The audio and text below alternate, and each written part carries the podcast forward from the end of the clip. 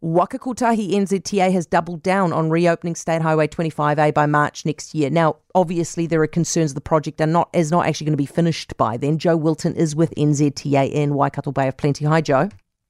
Hi, Heather. How are you? I'm well, thank you. Now, Jo, this project's 14 months. You're only starting now. That says to me August next year. You reckon March?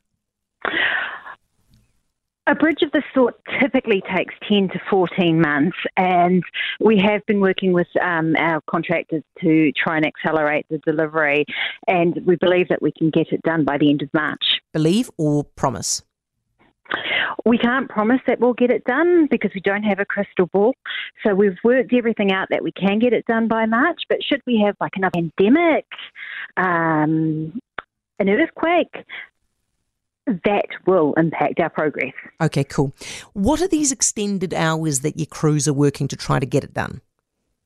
Right, so we, have looked at sort of the work that we can do, and we've been working with our contractors to try and work uh, two hour, two shifts of twelve hours. So that's 24 hours. So that's like a 10 hour productive shift with a two hour handover with the crews when they start and leave. Um, and it's so that we can work basically day and night to get this bridge built as quickly as possible. Okay, so what do crews normally work? Uh, typically, most of our crews on our typical projects sort of work five to five, um, six days.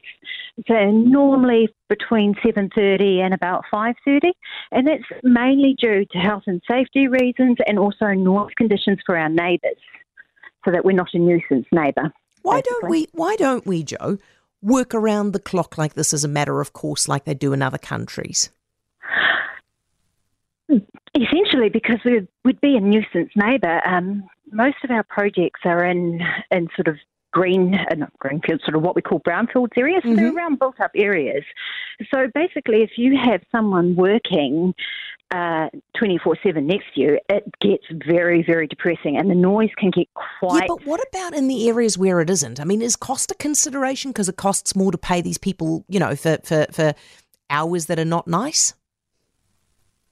There is a cost consideration to it because you've also got, when you're working two shifts of, say, what we're looking at here, there is obviously um, the penal rates that you would end up paying. There's also the well-being of the people. This is a short period of time, so we are trying to maximise the working rates. It is a little bit more isolated, so we don't necessarily have the neighbours to consider. When was the well. last time? What was the last project we basically worked twenty four seven on? I actually can't answer that. Heather. Jo, if this goes well, would we consider doing it? Well, we have a massive infrastructure deficit in this country, right? $210 billion. We need to get going. If this works well, would you consider consider doing it more often? If it was appropriate for the project, there is no reason why we wouldn't consider it. Good stuff. Jo. thank you. I like that answer. Jo Wilton is with NZTA, Waikato Bay of Plenty. For more from Heather du Plessis-Allen Drive, listen live to News Talk ZB from 4 p.m. weekdays or follow the podcast on iHeartRadio.